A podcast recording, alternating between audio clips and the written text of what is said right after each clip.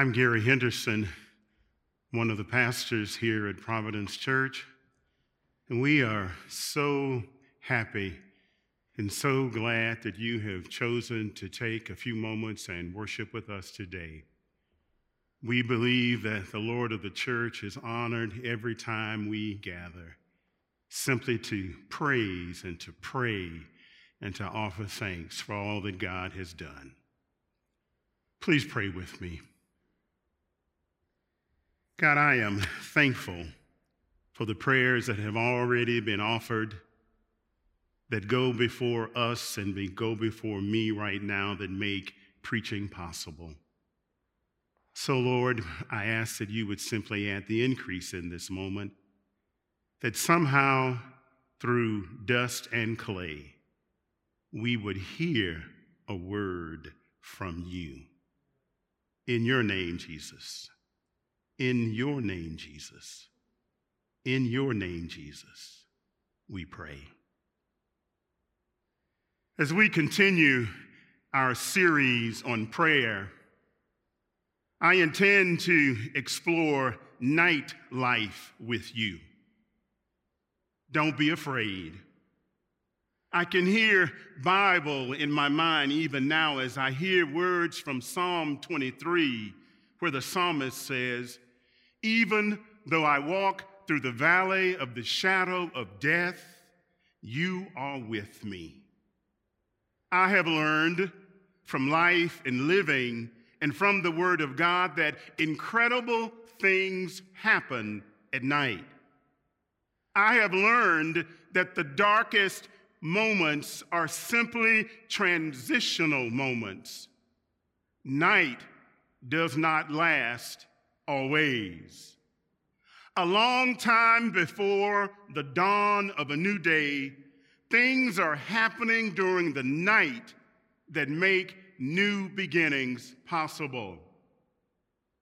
I shared a personal story a couple of Mondays ago during an evening prayer service, and I want to share it in brief summary with you now. In 1997, I was diagnosed with an illness that is usually only discovered after death in an autopsy. 24 years ago yesterday, I had life-saving surgery. May 15th. Some days you simply do not forget. Gwen, my wife, was told after the surgery that the surgery was a success, but he isn't breathing on his own. I was unconscious and unaware. But thanks be to God, I was surrounded by a praying and a praising community. I was surrounded by a community of prayer and faith that was holding me and undergirding me while I was unaware. 3 months later, after home recovery, I was healed completely. And I stand today, 24 years later, well. The midnight experience of my life was the transition of a new day. When one has looked death in the face, life is sweeter. When healing was complete, in Henderson, Gary and Gwen Henderson style, we threw a party. We called it a celebration of life party, and we invited all our friends, and we celebrated the fact that I was still alive, that we were still alive as a community and a family of faith together. I know now better than I ever did that every day is a gift. I became a better pastor, especially when it came to visiting in hospitals. It's one thing to arrive and to look down on the bed of someone who is ill and say, "Let us pray." And it's quite another thing to be laying on the bed oneself and saying, "Somebody, please pray for and with me." I've learned not to fear night. I've learned not to fear midnight. Midnight is the halfway point between dusk and dawn. It is the darkest time of the night. Midnight is always a transitional moment, a time of going through. Something is next. Night doesn't last always. Let me be clear that midnight is an experience that is not dependent upon the clock. Midnight might simply be a place in our lives that seem out of control and all we can see is darkness. Midnight, when experienced as a Christian, does not hold power. Midnight does not defeat us.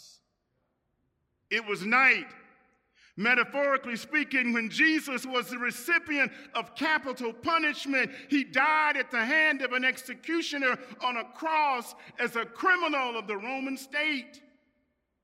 Good Friday was a long night. The next day, Holy Saturday, was even a longer night.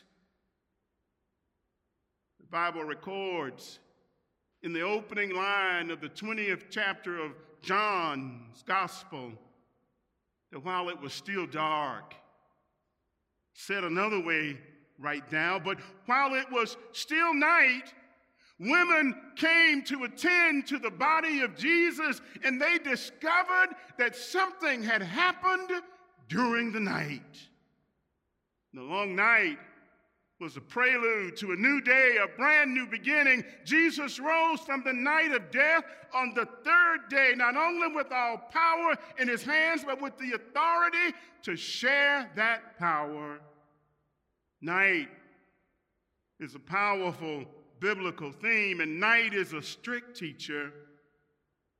When Jesus died, night fell upon his first followers.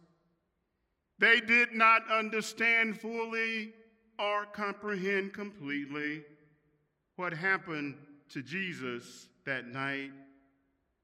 Though unclear about the magnitude of the moment, they were clear that they needed to pray. We discover in the first chapter of Acts that a group numbering about 120, including Mary, the mother of Jesus, and his brothers, were constantly praying. For them, it was night. For them, it was a long night. They were afraid for their lives and unsure about their future. Nevertheless, they were constant in prayer. They did not know then that that long night was the genesis place of Pentecostal power that was yet to be birthed in and through them.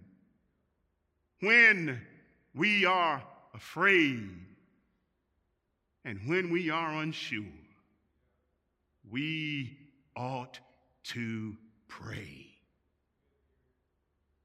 There's another night story that I want us to consider just for a moment. Listen to these words from the Acts of the Apostle, the 16th chapter, beginning in the 25th verse. Along about midnight, Paul and Silas were at prayer and singing robust hymns to God. The other prisoners couldn't believe their ears when, without warning, a huge earthquake. The jailhouse tottered, every door flew open, and the prisoners were loose. Startled from sleep, the jailer saw all the doors swinging loose on their hinges. Assuming all the prisoners had escaped, he pulled out his sword and was about to do himself in, figuring he was as good as dead anyway, when Paul stopped him. "Don't do that. We're all still here. Nobody's run away." The jailer got a torch and ran inside. Badly shaken, he collapsed in front of Paul and Silas. He led them out of the jail and asked, "Sirs, what must I do to really live. They said, put your entire trust in the Master Jesus. Then you'll live as you were meant to live, and everyone in your house included. They went on a spell. They went on to spell out in detail the story of the Master, the story of Jesus. The entire family got in on this part. They never did get to bed that night. The jailer made them feel at home, dressed their wounds, and when he couldn't wait till morning, was baptized.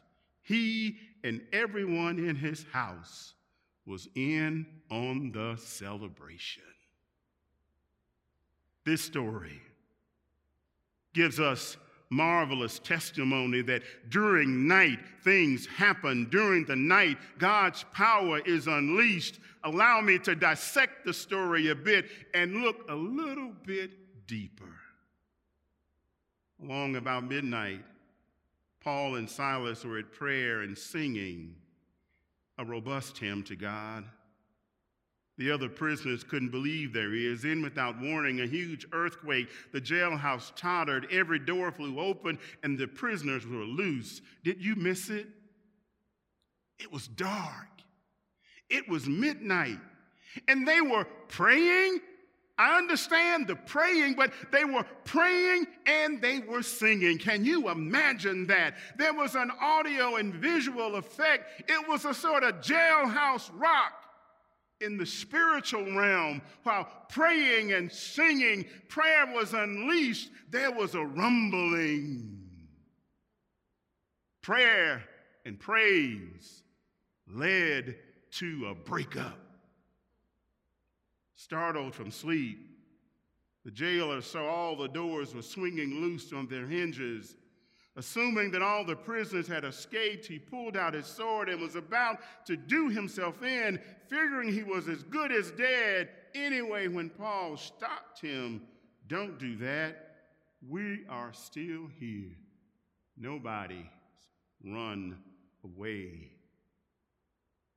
You see, the jailer knew the custom of the day, that while prisoners were under his control and his authority, if he lost those prisoners and those prisoners escaped, he was as good as dead. He would be executed in their stead. And so he took out a weapon to take his life.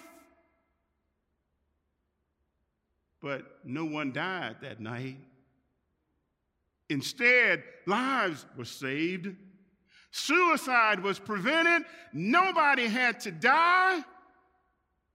Let me tell you why. Because prayer and praise led to a breakthrough.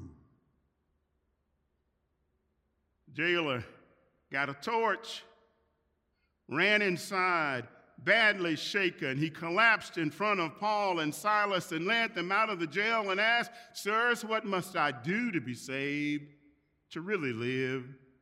They said, "Put your trust in him. Put your entire trust in the Master. Then you'll live as you were meant to live, everyone in your house included." The other prisoners heard them praying and singing. I would imagine they thought it odd. They could not believe it, but they witnessed power. They knew a power greater than they understood was at work, and an opportunity for witness was created. God's Spirit broke into their hearts. Something unusual happened. Prayer and praise led to a break-in. The Spirit of God was able to break in. An opportunity was created for people to know Jesus and be saved. They went on to spell out in detail the story of the master. The entire family got in on this part. They never did go to bed. Have you had one of those all-night conversations? The jailer made them feel at home, dressed their wounds, and when he couldn't wait till morning, was baptized. He and everyone in his family, there in his home, he had food set out for a festive meal. It was night. It was a night to remember. He and his entire family put their trust in God. Everyone in the house was in on the celebration. The Jesus story and the Jesus witness is a family matter. They just could not keep it to themselves. Word and deed came together in an amazing way, and faith on the inside broke out with Jesus' power. Prayer and praise led to a breakout. There was no formal worship service. There had been no formal gathering of the church. But in this story, the whole family was saved and the whole family was baptized. You see, the midnight in our lives is not a time to host a 3 p.m. party. I hear you. You're wondering, 3 p.m. party? You know it. You've attended many of them. The pitiful me party. I know you've been there. You've hosted a few. Midnight is a time to throw a prayer and a praise party, as evidenced in the text. You see, the midnight cry is the sound of prayer and praise. It is the sound of prayer and praise when it seems our circumstances do not merit prayer and praise. We may feel as though we are in prison in the moment and life is not well and nothing is as we expected, but the midnight cry is the sound of prayer and praise from people of faith. It is initiated every time prayer and praise come together in a duet. Spiritual chains rattle and are broken by the power of the duet. When we pray and when we praise, the devil is put on the run.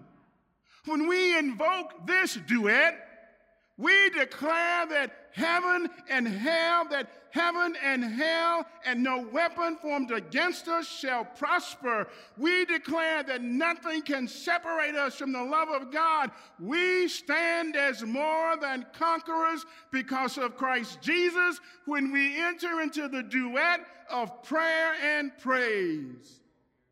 Fear does not grip us.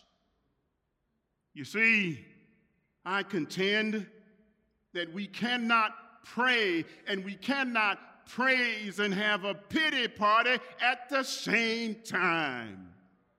It is impossible. You try it. Prove me wrong. I don't think you can. One cannot pray and one cannot praise and have a pity party at the same time. If you don't have a prayer or a song, if you don't have a duet of prayer and praise and it seems unfamiliar to you, I just invite you to open your Bible up in the middle, you'll be right in the book of Psalms. And I invite you to stir around in the book of Psalms randomly, and I tell you, you will find a prayer and you will find a praise that has your name on it, and you'll remember it in those dark moments, in those midnight hours, and they will speak to you as you pray and as you praise. In that midnight transitional moment to something else and another day. You see, sometimes at midnight, I cry. I will bless the Lord at all times. His praise will continually be in my mouth. Sometimes when I'm in a midnight place, I remember in Psalm 3 where it says, I cried unto the Lord with my voice, and he heard me. Oh, that's a word of assurance for Gary, that when I cry, he hears me. Sometimes the midnight cry is, I will move into praise and say, bless the Lord, oh my soul, and all that is within me. Bless his holy name. I may not feel that in the moment, but I'll repeat it again and say, bless the Lord, oh my soul, and all that is within me, and I will praise his holy name. Sometimes when it's midnight and I'm confused and I don't know what way to turn, I cry aloud to the Lord. I lift up my voice to the Lord for mercy. Sometimes at midnight I cry, praise the Lord. Praise the Lord, oh my soul. It's a reminder to my soul during the midnight to offer up praise. You see, at midnight, sometimes I cry, sing for joy to God our strength. Shout aloud to the God of Jacob. I wondered what Paul and Silas were singing. I don't know if Old Testament prophecy was running through their heads, but in my sanctified imagination, I can hear them singing words from Zephaniah, the Lord thy God in the midst of thee is mighty. Oh, he's mighty. I can hear them singing words from Psalm 48, great is the Lord and greatly to be praised. I don't know what they were singing, but I'm convinced that it must have been, it had to have been a song of victory. Oh, I've got a little song of victory. I don't suppose that they know it, but I sing it sometimes in my secret, private space before God. The words go something like this. Mighty, mighty, mighty. Tough, tough, tough. Jesus is alive, and he's in us. Oh, I have a question for you to ponder today and in the days ahead. The question is this: what do you need broken up in your life? What is it that you've been struggling with for too long, and it's had a grip on you, and you didn't know what way to turn and what direction to go? What do you need broken up? Let me tell you how to start breaking it up. Oh, offer your midnight cry. Offer your midnight cry of prayer and praise, even when it's dark and you can't see the transition to a dawn of a new day. Offer your midnight cry and see if maybe something starts to rattle on the inside of you like a chain. See if the ground doesn't begin to break up. I dare you to see what God might do. Pray with me. God. Help us not to fear night. When night comes, give us prayer and give us praise. In the night, we surrender fear and live lives full of faith. We do so, God, that others might believe. Hallelujah. Amen.